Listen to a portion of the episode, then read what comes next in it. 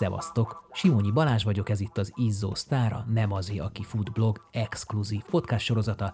Ezúttal a 33. adásnak a második részében továbbra is Rakoncai Gábor extrém sportolóval, óceánátevezővel, ultrafutóval beszélgetek. Amikor azt mondják, hogy hú, hát ez, ez hihetetlen, vagy Ember feletti, hősi. mekkora hős vagy, hát az, az bor. Tehát akkor tudom, hogy félrement a- az info, mert tehát akkor ugyebár engem fölpozícionált, ezzel önmagát lepozícionálja, mint amit a párkapcsolatnál mondtál. És igazából onnantól még csak belerúgtam az illetőbe egyet. Fel se tudom fogni, hogy lehet megcsinálni. Azt már nem szeretem, vagy, vagy tehát én erre nem lennék képes. Na, tehát ezek a borzasztóak, tehát ez, ez nagyon nem oké.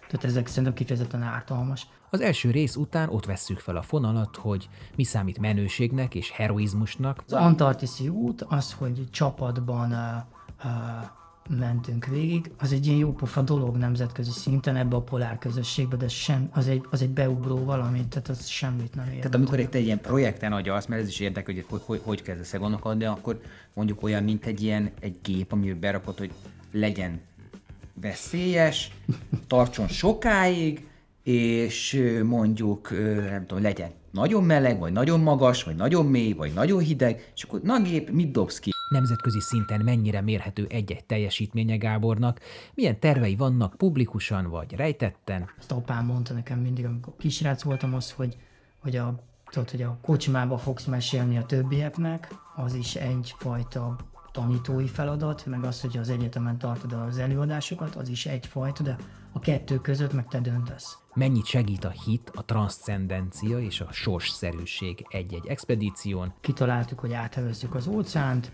és sose láttuk az óceánt, sose hajóztunk, sose nem volt hajunk, nem volt rá pénzünk, nem építettünk hajót, nem tudtunk semmit az egészről, nem voltak szponzoraink, semmi nem volt. abba lehet-e hagyni, be lehet-e fejezni, vagy ez lehetetlen, Lenne, amit nem csinálnál? Én a búvárkodás, azt például, ha már is felhoztad, azt nagyon nem. szokott-e sírni, szokott-e álmodni, Van egy uh, tengerpart rész, amit, amit mindig, mindig nem tudom, most több százszor álmodtam meg, de még nem voltam ott, és így uh, különböző De módszerek. tudod, hogy van? Nem tudom, hogy létezik de a, tehát én le tudnám most rajzolni tűn pontosan, mert nagyon sokszor megálmodtam, hogy ott különböző eszközökkel ott vagyok, hajóval, meg gyalogosomban megyek, meg minden, és akkor az úgy megvan. Mi a helyzet a veszélyérzettel, a félelemmel? Milyen emlékek törnek fel a tudatalattiból éles helyzetben? Amikor meg benne voltam ilyen helyzetben, akkor tudom, hogy a utolsó. Itt iszonyú félelem volt bennem. Uh, iszonyúan éreztem a súlyát, hogy elrontottam az életemet, és hogy nem itt kellett volna, hogy vége legyen. És utána jött egy érzés, hogy, hogy hát biztos, hogy kell megoldás, és egyszerűen hiába tudtam racionálisan nincsen, egyszerűen testileg, tehát egyszerűen minden sejtem egyszerűen élni akart, és utána meg, meg lehetett oldani a helyzetet. Mi a helyzet a bizonyítással egy expedíció kapcsán? ami feszegeti a számunkra a reális dolgokat, hogy ez valóságos vagy nem, az fölvesz, föl, fölvet egy kérdéseket, ugye bár az illetővel kapcsolatban is, hogy ha, ha te képes vagy 200 kilométert futni, akkor ho- hogy van az, hogy én meg a villamos nem tudom elérni, tehát mégis hogy van ez? Hol húzódik az én vesztés határa? Hol van a különbség a túlélő túra és a sport között? Mennyire szeretne motiválni másokat, vagy az a jelszó, hogy négy fal között próbálja csak ki mindenki? Te mondjuk kiírod, hogy bocs, megint futottam 200 kilométert, én meg, én meg, én meg sétálni is utálok, tehát én biztos, hogy nem érzem jól magam tőled, mert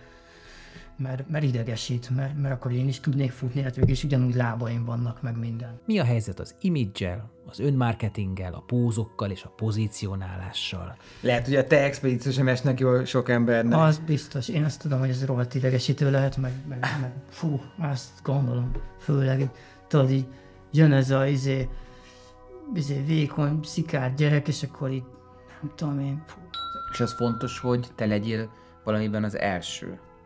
Erre az világon. Igen? persze. Evesztél át óceánon, tehát tehát- tehát- tehát leg- nagyon durva extrém dolgokat, és akkor nem láttál oda, hogy a maratonon túl lehet futni?